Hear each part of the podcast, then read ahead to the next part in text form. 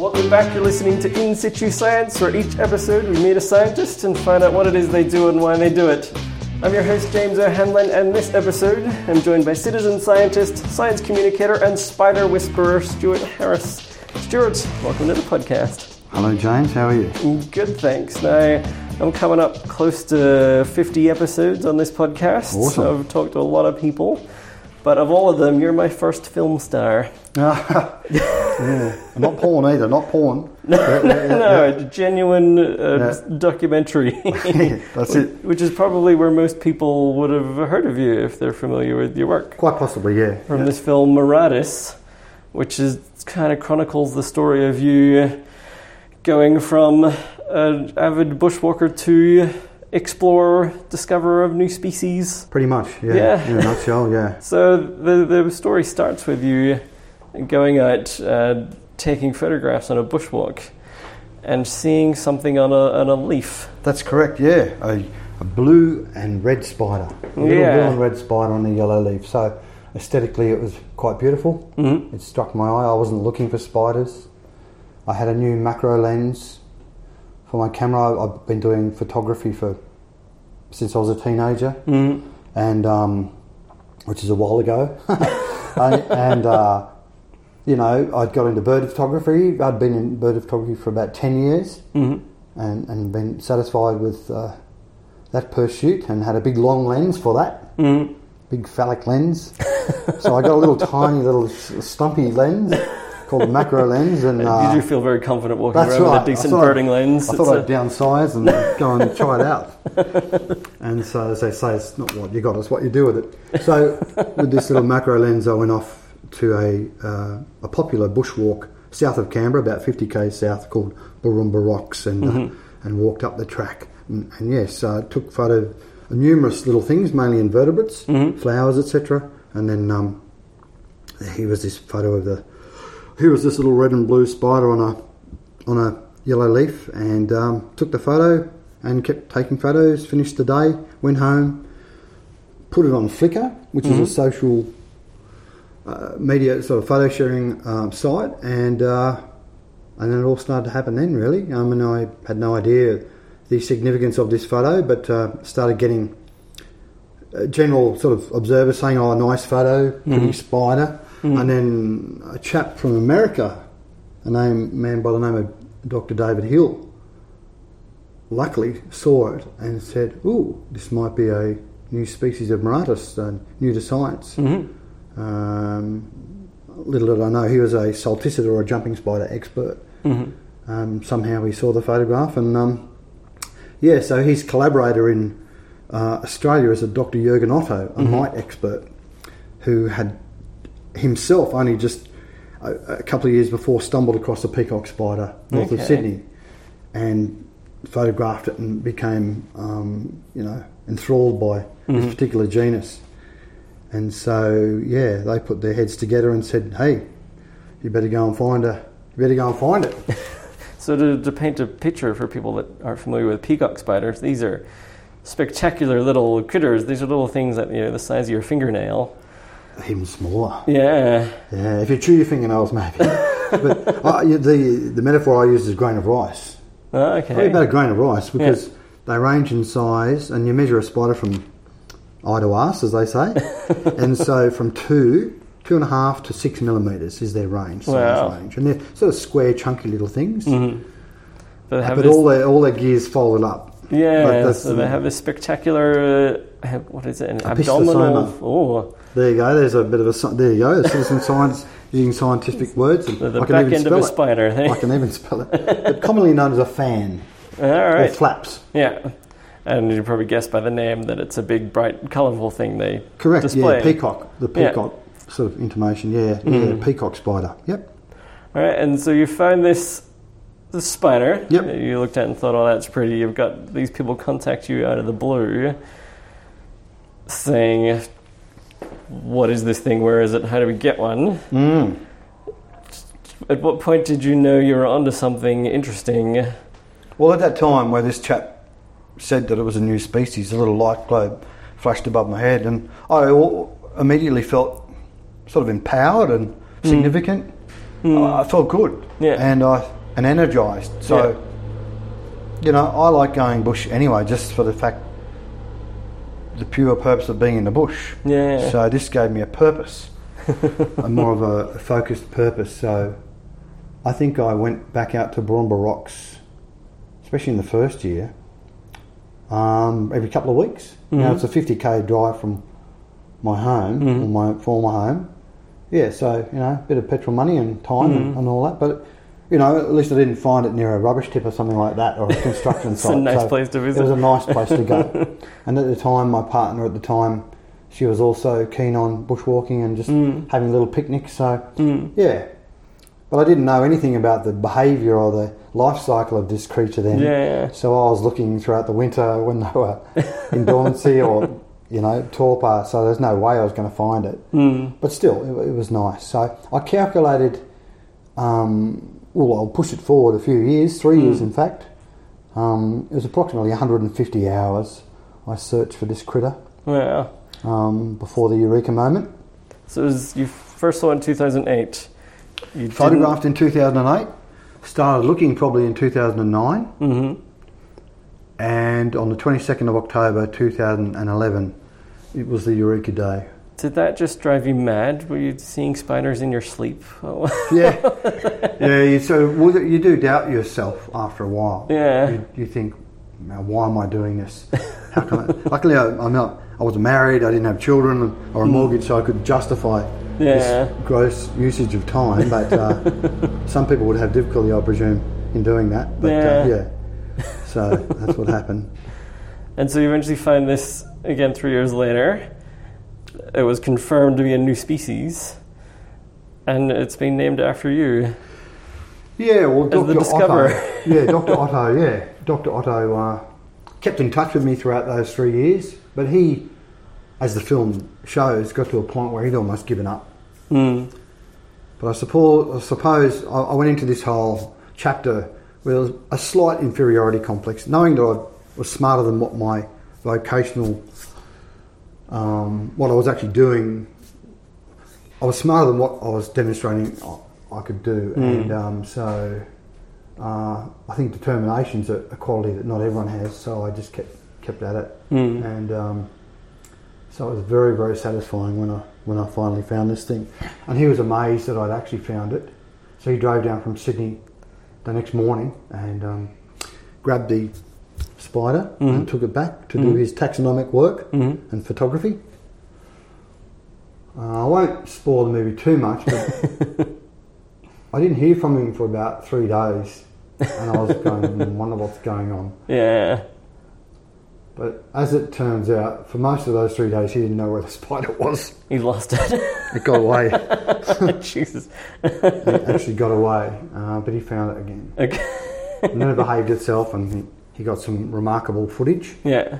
Um, and the movie shows this scene. We reenacted the whole story for the movie. Mm.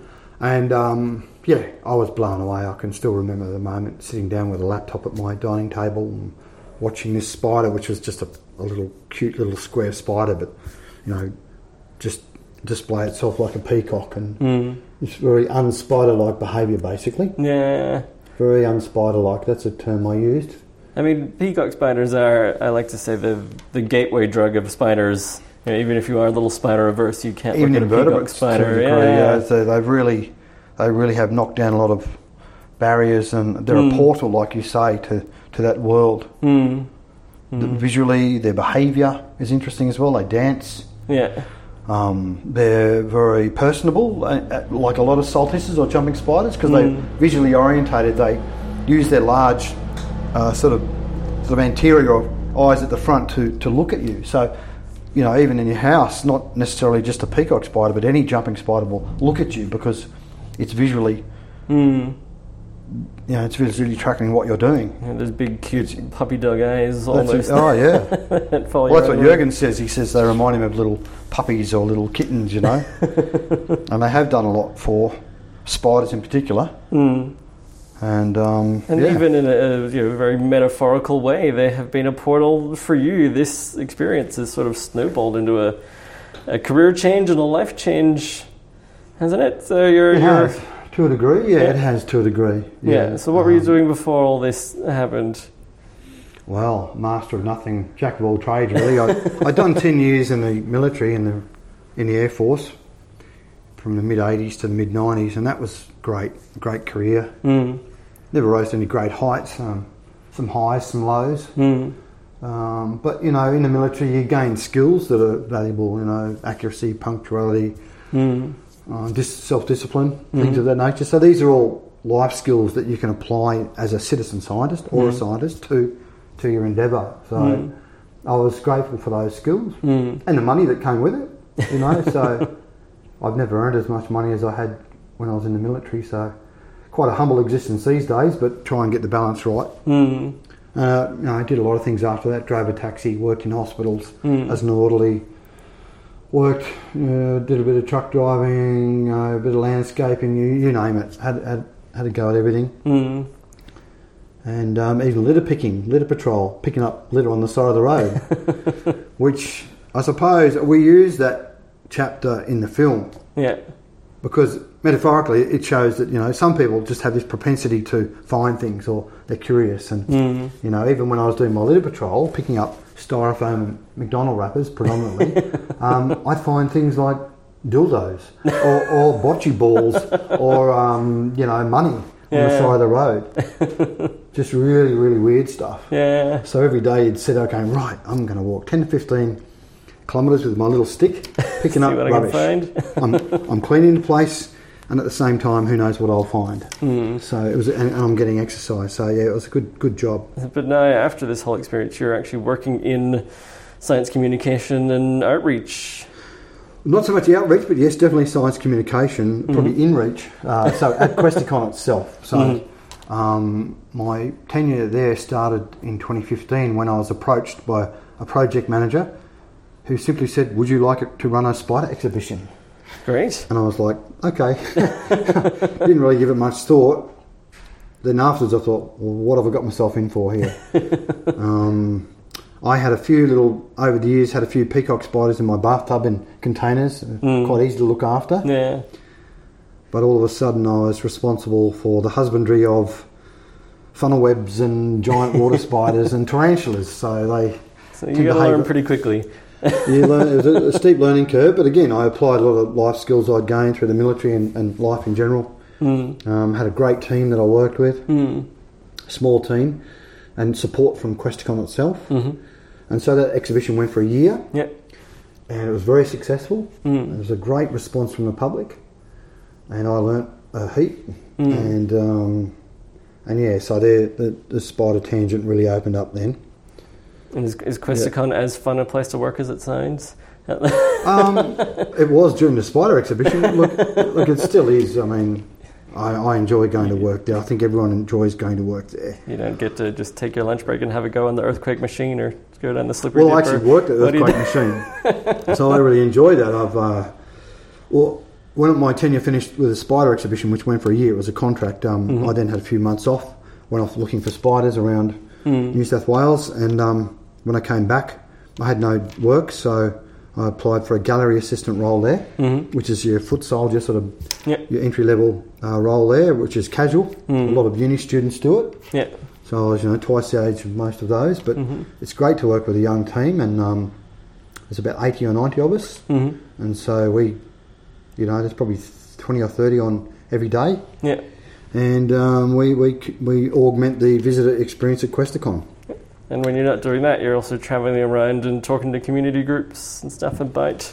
Well, yeah, Questacon, my job's within the walls of Questacon, the Mhm. round walls of Questacon, um, but. Uh, um, every now and then I get little gigs like this one. I've just been on up to um, Inverell and Glen Innes and Mhm. now Armidale, uh, talking to various people about the citizen science experience and, Mhm.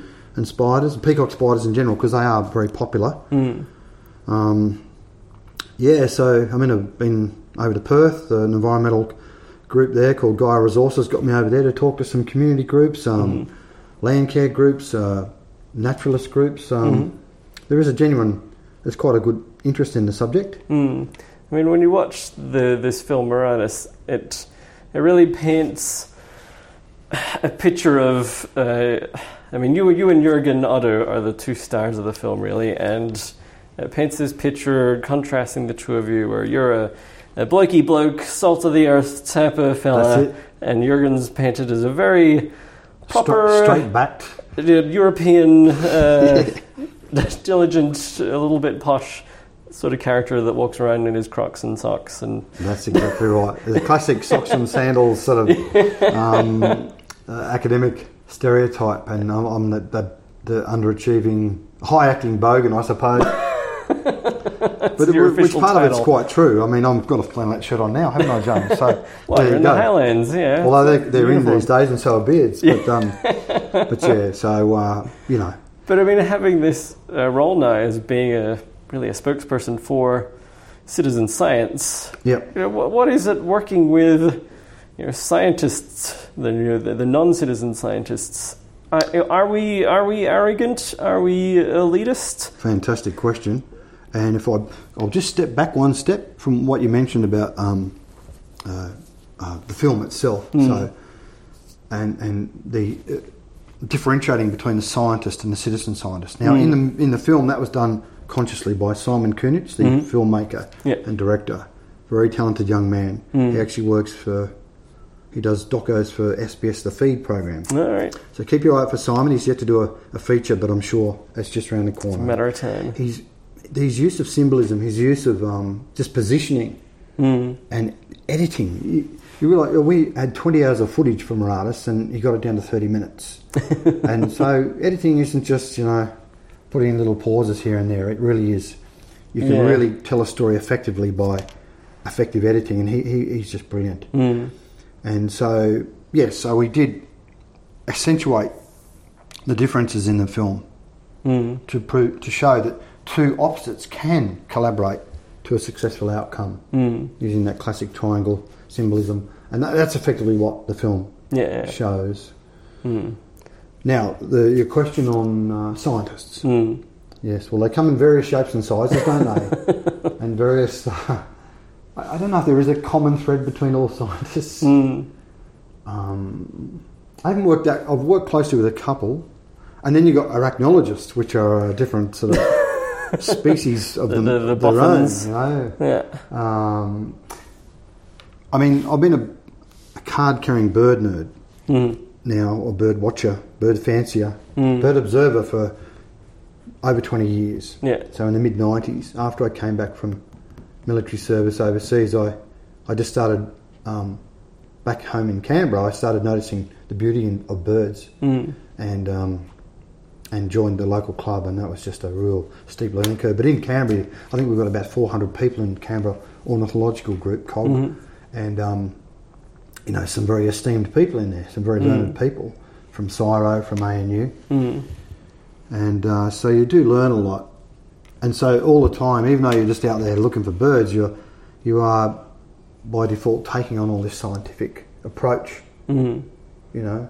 And then when you involve yourself in surveys, you're effectively doing science. Mm.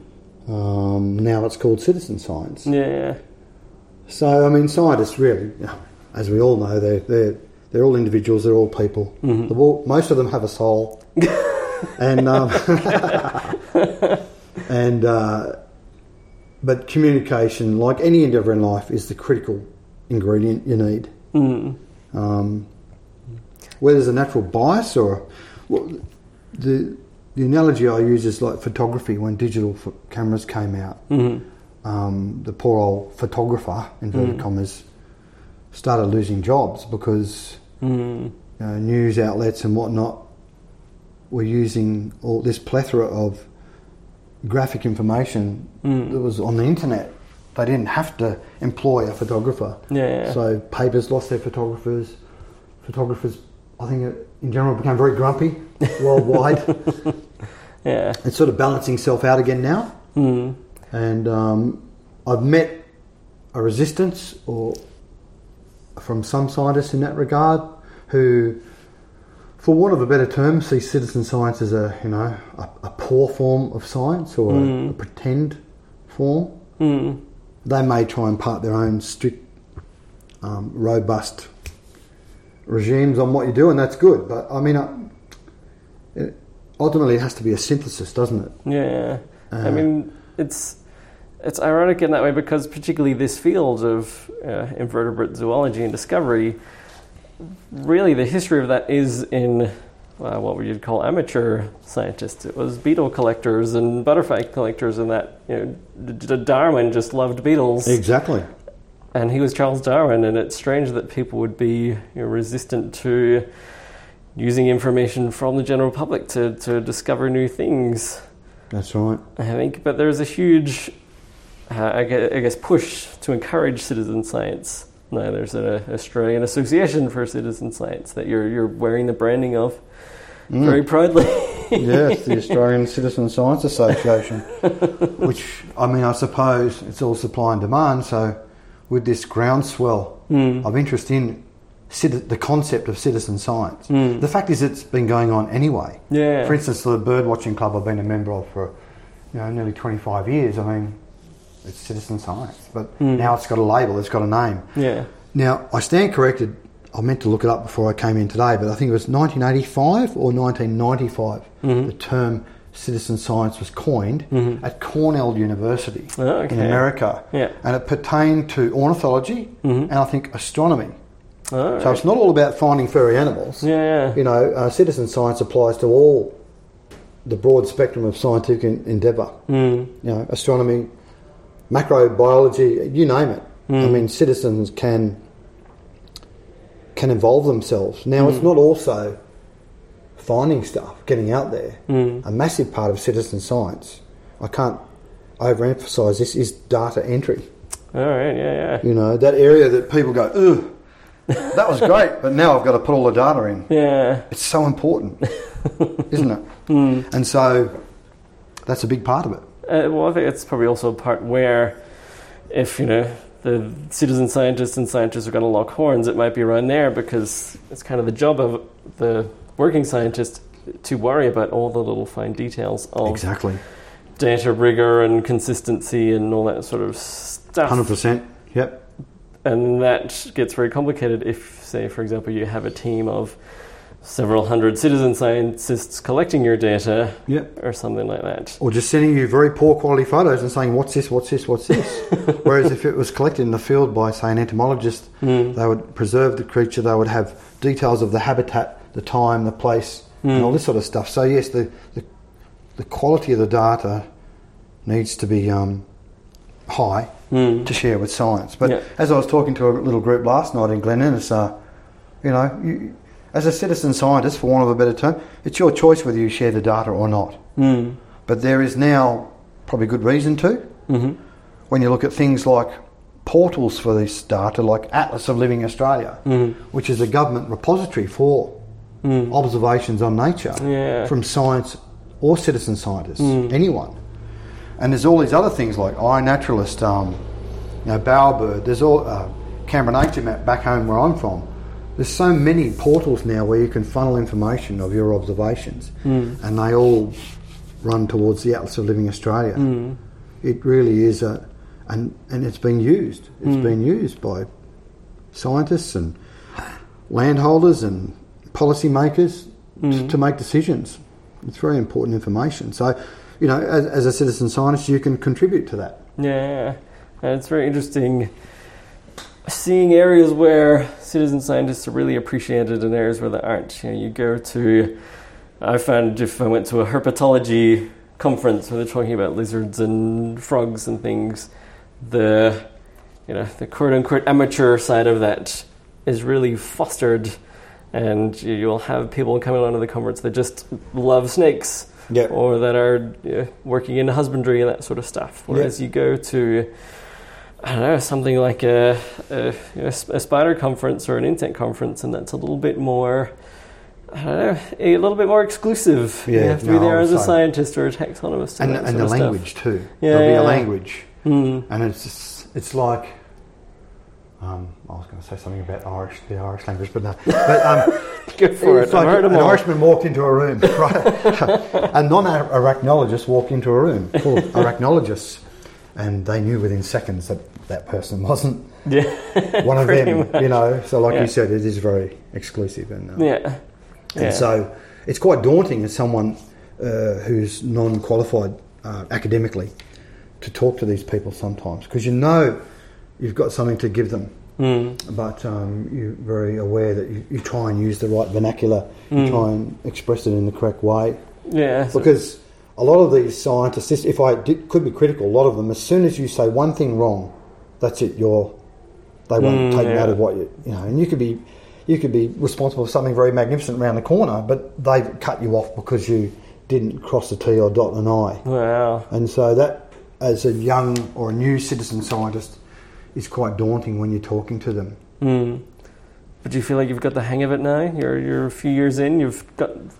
You're Uh, not to a just degree, and but it's like it's a meta, It's like life, you know. You're always meeting people that know more. Mm. It's quite humbling, actually. Mm. And you know, like you said, in this role, I've got to sort of talk about citizen science and spiders, etc.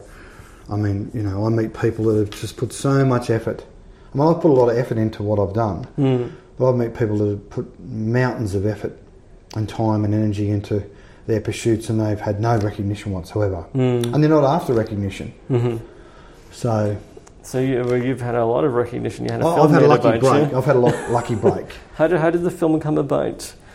Well, um, once I found harrisi and they named it after me in 2011, it got on the front page of the Canberra Times Mm. and print media.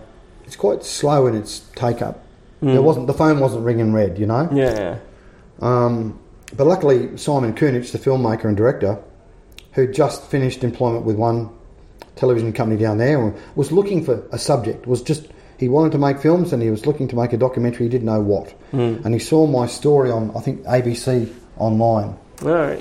and um, rang me up and said, "G'day, my name's Simon. I like your story. Um, would you be interested in making a film about it?" So again, like when they asked me to run the spider exhibition, I didn't bat an eyelid. I said, "Yep, let's let's go." All right. And the Paul- film was quite wildly successful. took won six months of to make in yeah. the, the second half of 2014. Then, um, so like I said, about 20 hours footage over six months. Mhm. Had to recreate a lot of, well, had, had to recreate the whole process that occurred between uh, 2008 and 2011. Mhm. So How was that? How was doing reenactments? it was well reenactment. The key the key word there is act. So I actually had to act as myself. Now that's not as easy as you think. And No. of all things, oh, I'm actually quite proud, having watched the movie many times now, of, of my efforts to recreate. For instance, the scene where I see the spider display for the first time. I had to recreate the awe that I experienced at the time, and I think it comes across quite well on the screen. I had to. There was one time where I got four mates, old mates, you know, all my age, around fifty, to come out, and you know that that was hard enough back in 2010 to get all those guys to come out. um, and at the time there was big rains in Canberra. The the park, the gate was locked at the bottom, so we did an 18k return walk that day.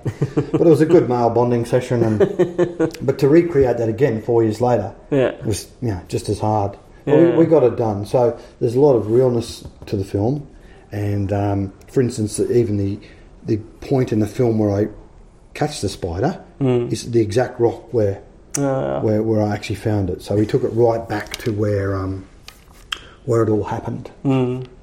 Yeah.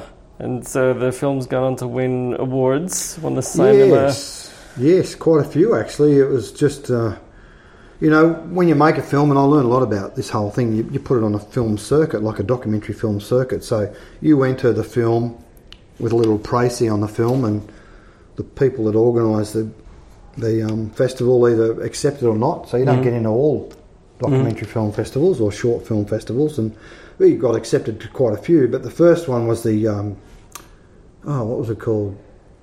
Oh, they'll kill me if I get this wrong. it was a Canberra short film, not Canberra Short Film Festival. We can look it up. The antenna. No, that was a Sydney one. Oh no, Stronger Than Fiction All or right. Stranger Than Fiction. I always get mixed up. Stronger or Stranger Than Fiction? Strong, Stranger, Str- Stronger Than Fiction Film Festival in Canberra, All right. which is probably Canberra's premier documentary festival. Yep. first premiere, uh, 190 people in the cinema. It's just amazing. Yeah. Just such a buzz. Um, and we won it. We won Best Film. Wow. And that was voted from the audience, and um, they got the film shown again a week later, and it was just it was just great. And it all, that was the launching pad. Then we went to the Antenna International Documentary Festival in Sydney, which is probably Australia's biggest, and we won that. so, and sitting in the audience and just hearing people laugh, and in some instances, you know, shed a tear, Mm. um, was just was just so so satisfying. Mm. And all kudos to Simon for the way he's made this, crafted this film. Yeah. Because, oh, this is a point I don't want to miss, James, is that um, there's a lot of scientific films out there Mm. and shows these amazing feats, these amazing journeys, these amazing creatures. But a lot of them leave the human side out of it. Mm. The fact that people are just normal people, they go to the toilet, they eat Mm. food, they have relationships, and these little aspects, yes, even the toilet part, was included in our film because that's life, and Yeah. um, we showed that alongside these journey and alongside this achievement, and I think it gives it a wholeness to the and a realness to the to, to the story. Yeah, I think it's a big problem with people's perception of science is that we think that discoveries are always uh, intentional and sought for and well meticulously planned and stuff. That's right, But they're boring not. They're they're the sort of uh, makeshift discoveries that happen throughout people's lives. Even professional scientists are busy raising kids and getting sick and yeah, Sitting under trees and apples hitting them on the head and things like that. You know. pretty much. So yeah, And then this is kind of just another example. I mean, do you ever just sort of pinch yourself that, you know, if you had been in that one spot a second later, or if the slightest gust of wind had caused that little Yep. spider to jump off that yellow leaf, I wouldn't be here today. you wouldn't have seen it. No. And also backtracking social media again. Hmm. You know, it's got its critics, hasn't it? Social media. Hmm. But you know, it's like a tool, like a screwdriver. A screwdriver, you can fix something, Hmm. or you can poke someone in the eye. and so social media is very much the same. Yeah. And this is a, a positive outcome through Yeah. social media. It wouldn't have occurred wi- without it. Hmm. So I'm very grateful to that. And so try and use social media now to, you know, to get the message out there about this and that and the other, which is what we're doing here today with the podcast. Yeah, yeah, definitely. And then hopefully showing the fact that, you know, we're people with souls. Just normal people. that's right. Abnormal, slightly abnormal people, and um, yeah, just just getting out there and link, connecting with our, the beautiful nature that surrounds us, and, and that's it, and sharing it. So Yeah. And so you've got now uh, scientists, uh, species discoverer, actor, you know, military, litter collector, educator, all in your resume. life has not been dull. yeah, yeah, yeah, yeah. And you're still discovering spiders. This isn't just one spider you've discovered. You're- Yes, that's right. So now the tally, including Tui, that are yet to be described, and some of the discoveries have been with other people. Mhm. Um, it's a tally seven now, Wow. not not counting. Um, there's four that I found by myself, and three were in collaboration with other citizen scientists and science students. So. So, so One in particular was, um, well, actually, the second one was in 2012, and that was on Black Mountain in the middle of Canberra. And I was on this annual walk they have um, that a society there organises. The oh, the field naturalists, I think, organise it in Canberra, Mhm. and it's a, a, an annual orchid walk through right. dry woodland on Black Mountain. Mhm.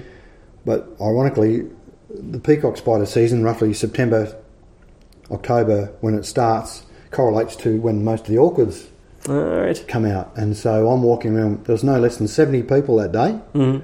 with all the botany boffins walking around. and I had my little tube, as I showed you in my pocket. Mhm. And so I wasn't just looking for orchids, I was keeping an eye out of what was hopping around on the ground. Saw a few different jumping spiders, some of which are quite plain, you know, black or brown or grey. Mhm. And then towards the end of the walk, I saw this on this gravel track. I saw a little hop, hop, hop, and this beautiful iridescent sort of glittering green and red. I went, whoa!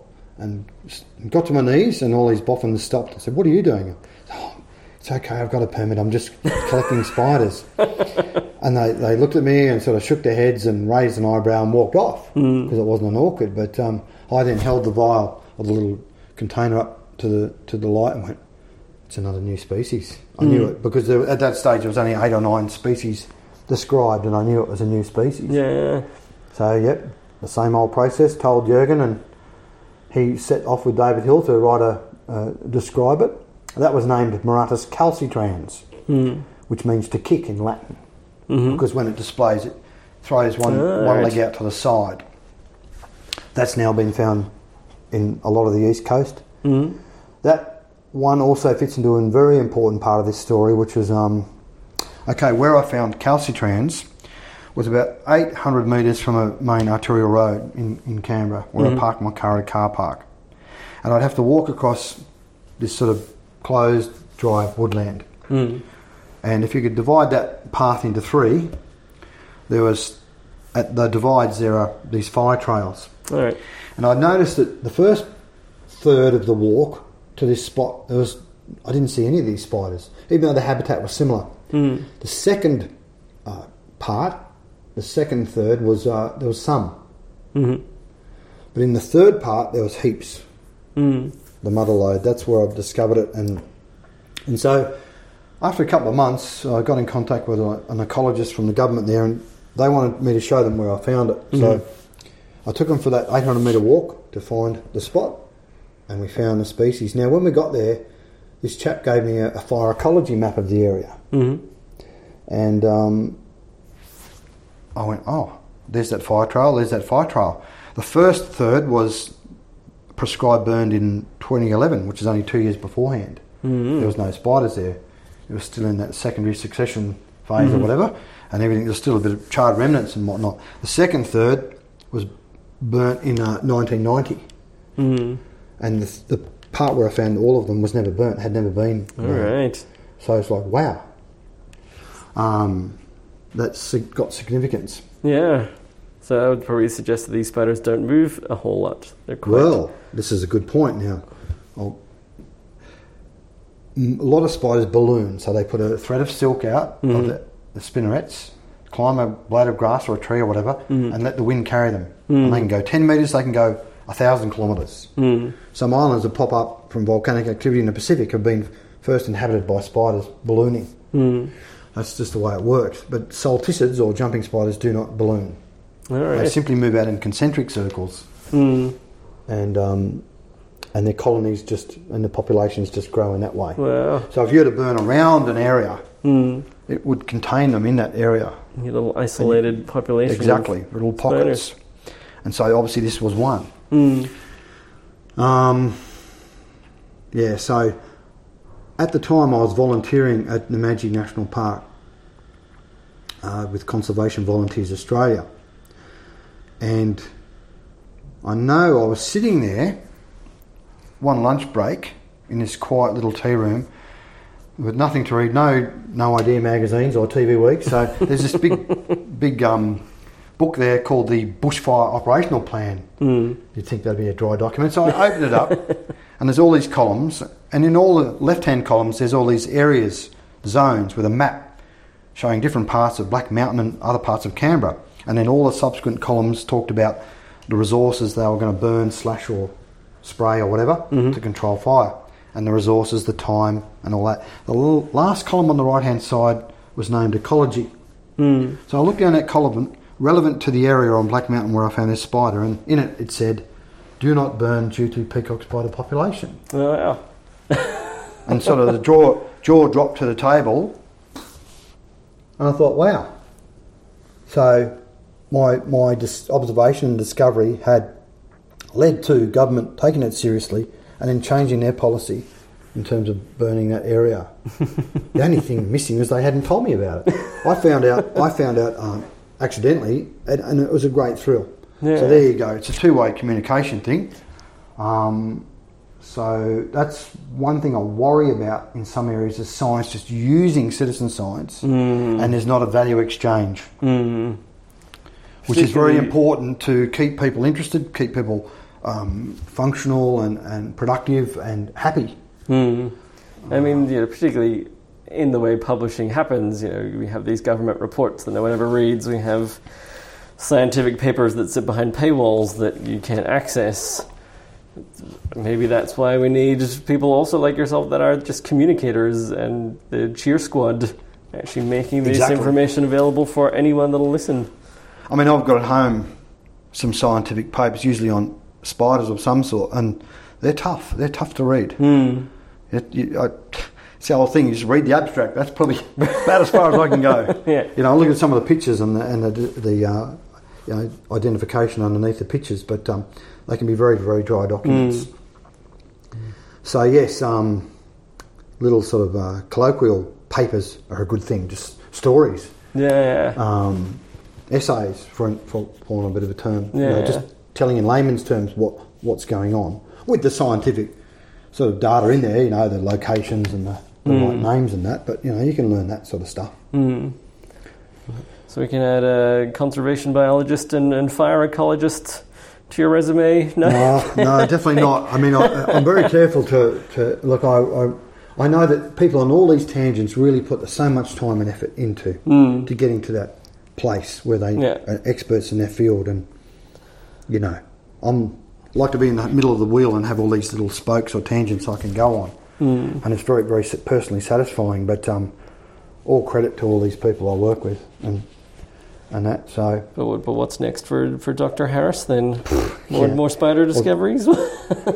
Well, uh, you know, it's interesting because well, last uh, spring on my spring safari, where I go looking for spiders. See, every year now we, we've got to look at different habitats in different areas of Australia that haven't been, the peacock spiders hadn't been found before. Bearing in mind, Harrisi, described in 2011, was the eighth species. Hmm. It's now up to 67.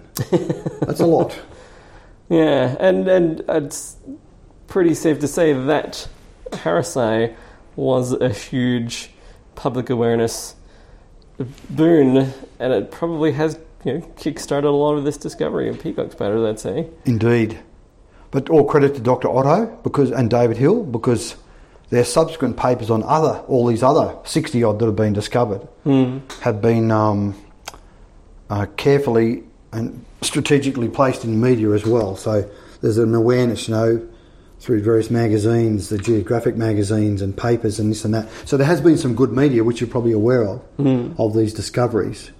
And, and they come almost every year Yeah. on a yearly basis. So it keeps people interested in that subject.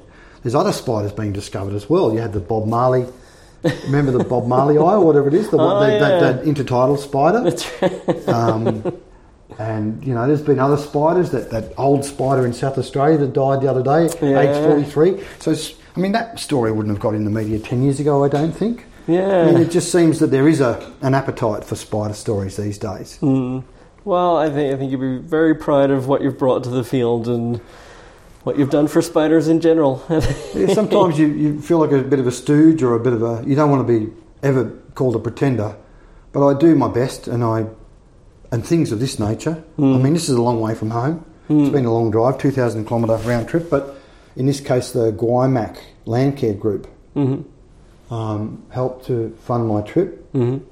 and I put what I can into it. It's a working holiday, gives me a break from Questacon and all the screaming kids down there, and um, just the rigmarole of being at home all the time. So um, I love love these journeys, and obviously on my two day trip home, I get to look for other things. Um, I'm, as I mentioned to you earlier, I'm looking for a new species that escaped from me last year between here and between Armidale and Mudgee. And I won't say where, but I'll, as soon as I leave here, I'll be driving down there All right. and spending a few hours trying to find a juvenile because they're not in colour at the moment. okay. So, and I do have an official permit in New South Wales to collect these critters. so if I can find a juvenile, it'll be I'll take it home, use those husbandry skills again to keep it alive during the uh, months of torpor, and then hopefully it'll reveal itself in the spring. All right. And that may well be another new species. But look, there's other people out there and groups of people um, doing doing work. And um, I don't know, it might get up around 100 species, I would say. And I've never actually seen a peacock spider in the wild. You haven't? No, I've seen Well- it in people's labs. So. Let me say, James, that when I came and visited uh, Kirsty Abbott, Mm-hmm. your local ant specialist and, and citizen science sort of stimulator. She's an amazing woman. Uh, I visited her here at UNE a couple of years ago, and I went for a little walk up the back there and found two species just in your woodland, just at the top of the All right, hill. just up the yeah, hill. So Maratus pavonis and Maratus vespertilio. So two species. So any bit of bush, Yeah. um, given the right technique and time and patience, you'll anywhere in Australia would find at least two species in All suitable right. habitat. And even even the new genus that I was lucky enough to discover, Mm-hmm. Saratus, not Maratus, Mm. because its genitalia was different to all other 59 right. peacock spiders at the time. so it's a peacock spider, but it has its own genus Yeah, okay. because they use a lock and key system, Mm. and the male and female, their genitalia was totally different to all the other spiders. So that's called Saratus, Hesperus, meaning Mm. evening star in Greek. And I found that when I worked at a vineyard in 2013, an area which is sprayed, it's an agricultural zone. It's sprayed, Mm. it's mulched, it's mowed, and there was this new species just sitting in there. Just, So they don't get necessarily need pristine habitat. Yeah, yeah. And some peacock spiders do live in, in suburbia as well. Hmm. So, all I can say to people out there, if they've got an interest, is in springtime. Mm-hmm. So once the wattle start, after the wattle comes out things get a bit warmer again, um, say late August through to the bell curve sort of goes from late August, peaks in mid September through to mid November, and then drops off as they all die because they've Alright. all got about a one year life cycle. Mm-hmm. I mean, most spider, spiders live one or two years. The big tarantulas can live up to 30, the females, but peacock spiders generally live approximately a year, and it fits very nicely into the calendar. Mm-hmm. So eggs in January right through to, Mhm. you know, um, passing in December, January. All The female lives a little bit longer than the male usually. Look, you know, the egg sac has 10 or 15 eggs in it, and then they come out and the whole cycle starts again. Mm. So the time to look for them is September, October, November, basically. All right. So you look at the ground, you see something hopping around, have a closer look, get down on your knee or have a little look. If you see some colour, you're possibly looking at a male peacock spider. All right. I will, keep you posted Good man. if I find anything, and Yeah. good luck on your search. Is this week you have to keep us posted. See if you do find your your lost species. Yes, well, I'll Again? definitely give you a tingle if I do. You'll probably hear me. You'll probably hear me. You're screaming. Eureka. I mean, there's been a couple of occasions where I have found them, and you go, there's a pause, and you go, well, what do I do? and when I found the one at near Tamworth, which is a wonderful story, I don't know if we've got enough time to. yeah, sure. We have? Yeah. Well, okay, so this is another case of citizen science doing the job. Okay, as an entomologist yourself, James, you know that one technique to find invertebrates is using pitfall traps. Mm-hmm. It's quite a passive device, Mm. and often it's what ethanol or glycerin in the bottom. Yeah. So when you come back later, at a point in time, and collect that and tip them all out on the table and look at what you got, they're dead, Yeah. they're wet, they've lost a bit of form, and in some cases lost a bit of colour. Yeah. So it's very hard to say, oh, look, that's a new species of whatever. Mm. It needs to be sorted. And as you know, the scientific method is to very diligently document time, place, habitat, etc. And then they go to a museum in a little container and they sit for it there forever and a day. Mm-hmm. Now, back in 2013, Dr. Jürgen Otto went to the Australian Museum in Sydney, looked through the uh, spider collection there, and found a drawer of jumping spiders where he thinks he saw a, a one resembling a peacock spider which had orange flaps. Mm-hmm. And so I got a phone call. Stuart, hello Jürgen, are you going on a trip this spring to look for spiders? yes, yes, mate. And um, would you mind going to a place near Tamworth to look for me? I've been there five times and I cannot find it. so off I trundled in September of 2013. Again, you know, a thousand k's from Canberra up to, or not quite a thousand k's up to Tamworth, a location just south of Tamworth called Chaffey Dam, Mm-hmm. with the coordinates of this creature that was collected in a pitfall trap in 2001. and I got there, stayed at the little cabin at the local caravan park, drove out, and it pissed down rain basically the whole morning. And I'm thinking, oh, this is great. I've come all this way, and I don't come out in the rain really. Yeah. But then it cleared, tweet, tweet, tweet, and the sun came out. And I went for a walk up a, a fire trail, scouring the ground as you do. It's similar to a magpie. You know, when magpies sort of walk along with their head cocked. That's what a spe- peacock spider person looks like. anyway, there it was, right next to my foot. Mm. This little orange thing, hop, Yeah. hop, hop, and it ran across the fire trail into a gully. And so I had my camera, and you, you've got that choice: do I collect it or do I take a photo of it? Mm. Not always straightforward. Sometimes the situation suits photography more than collecting. Mm. If your leaflet is really deep, there's a chance if you go and collect it, it will go deep down into the leaflet. You'll never find it again, or Mm. you'll you'll kill it. You'll crush it. Mm. So anyway, I lay on my guts and uh, in the gully and got a. Lo and behold, I didn't see the female, but here's the male displaying Oh, in yeah. the gully, and that was a, a, a one called Maratus elephans. So, um, yeah, that was another new species. Now, that wasn't my discovery; that was a co-discovery of Mm.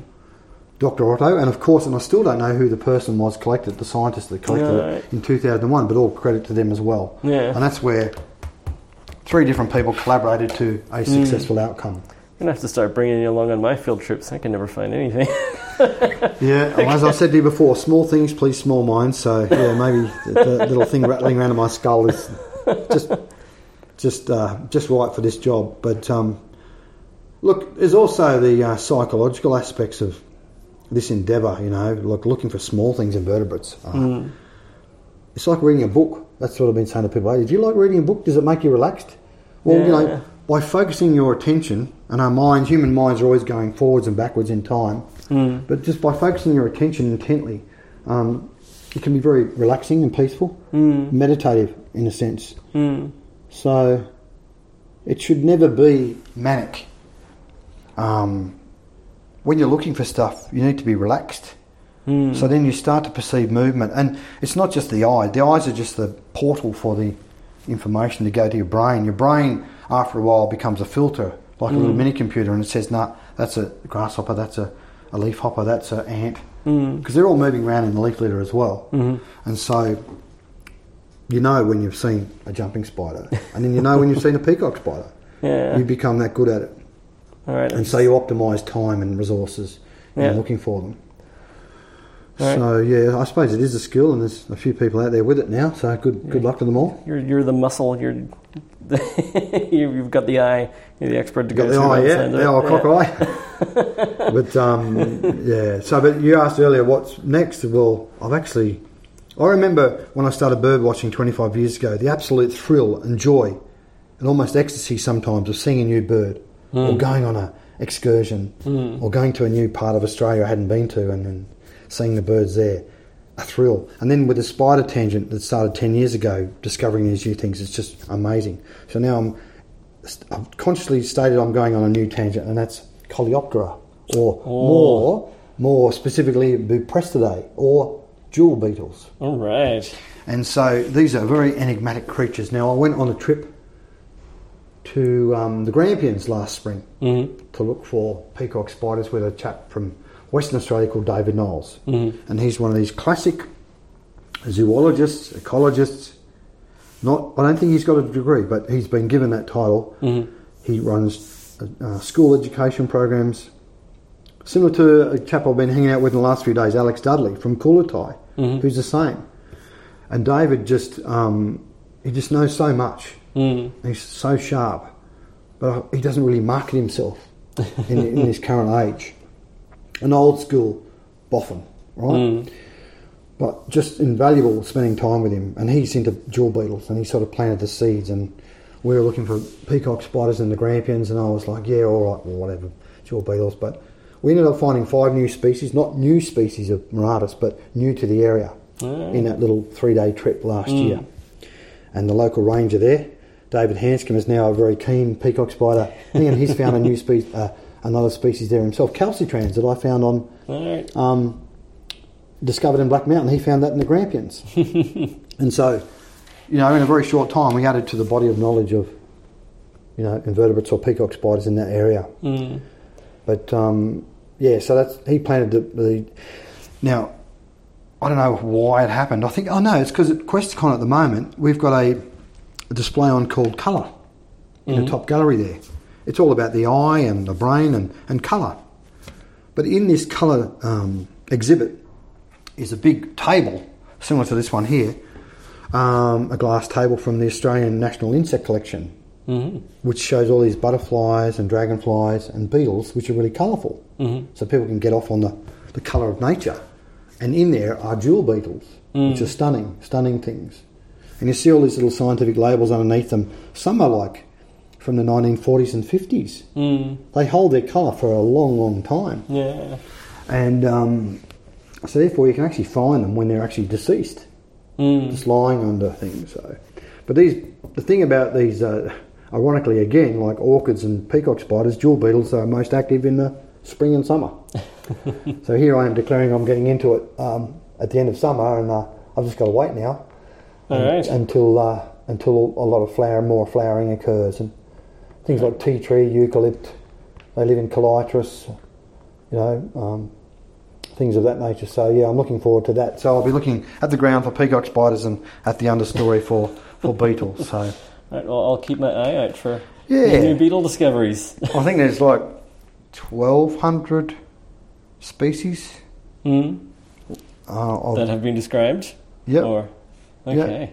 and um, think it's yeah some big families, and big big groups in there, hmm and they range from five millimeters through to 70 millimeters. Oh. It's a okay. fascinating story, and someone wrote a, a, a paper on, on or a, might have been a paper on this in Western Australia where stubbies or beer bottles were thrown, Yeah, on the ground. Have you heard of this? Yes. and the male jewel beetles were seen aggregating or clustering on these beer bottles, trying to have sex with them, because the beer bottle, the is the colour and the sheen and the little uh, perforations in it are similar to the elytra or outer wings of mm. of a female jewel beetle. That's just mind blowing, isn't it? Just you trying to combine hobbies and beetles and stubbies and Yeah, well, I don't actually. I like wine, so I don't actually fancy beer. So yeah, I, I won't be very good for that pursuit. But um, and other things like the larval stage of, of a jewel beetle. I've heard a story from an expert that um, there was a story once of uh, uh, wood from America, which was lumbered into and then exported to Australia, was then turned into furniture, and the timeline was 51 years where this larvae emerged from a piece of furniture and a jewel beetle came out.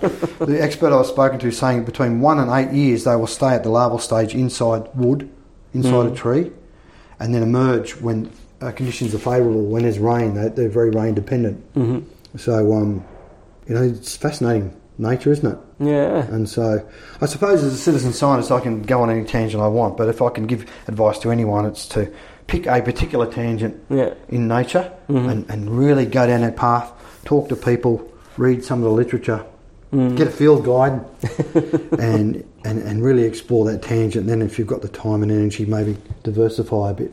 All right. Well, that's a good good take home message to end on. Yeah, yeah, Just yeah, Get out there man. and do it. All right. I'll let you. I'll let you hit the road. Yeah, thanks. James. yeah. Thanks so much for coming on. It's been Yeah, great. my pleasure, and lovely to talk to you and and uh, and your viewers or your listeners. Listeners. yeah, that's it. And we'll be in touch. Yeah, sounds great. Thank See you you. And thank you guys for listening. If you want to listen to it some more, make sure to subscribe, leave us a review. Check us out at insituscience.com. and We're at Insitu Science on social media. Thanks again for listening, and we'll see you next time.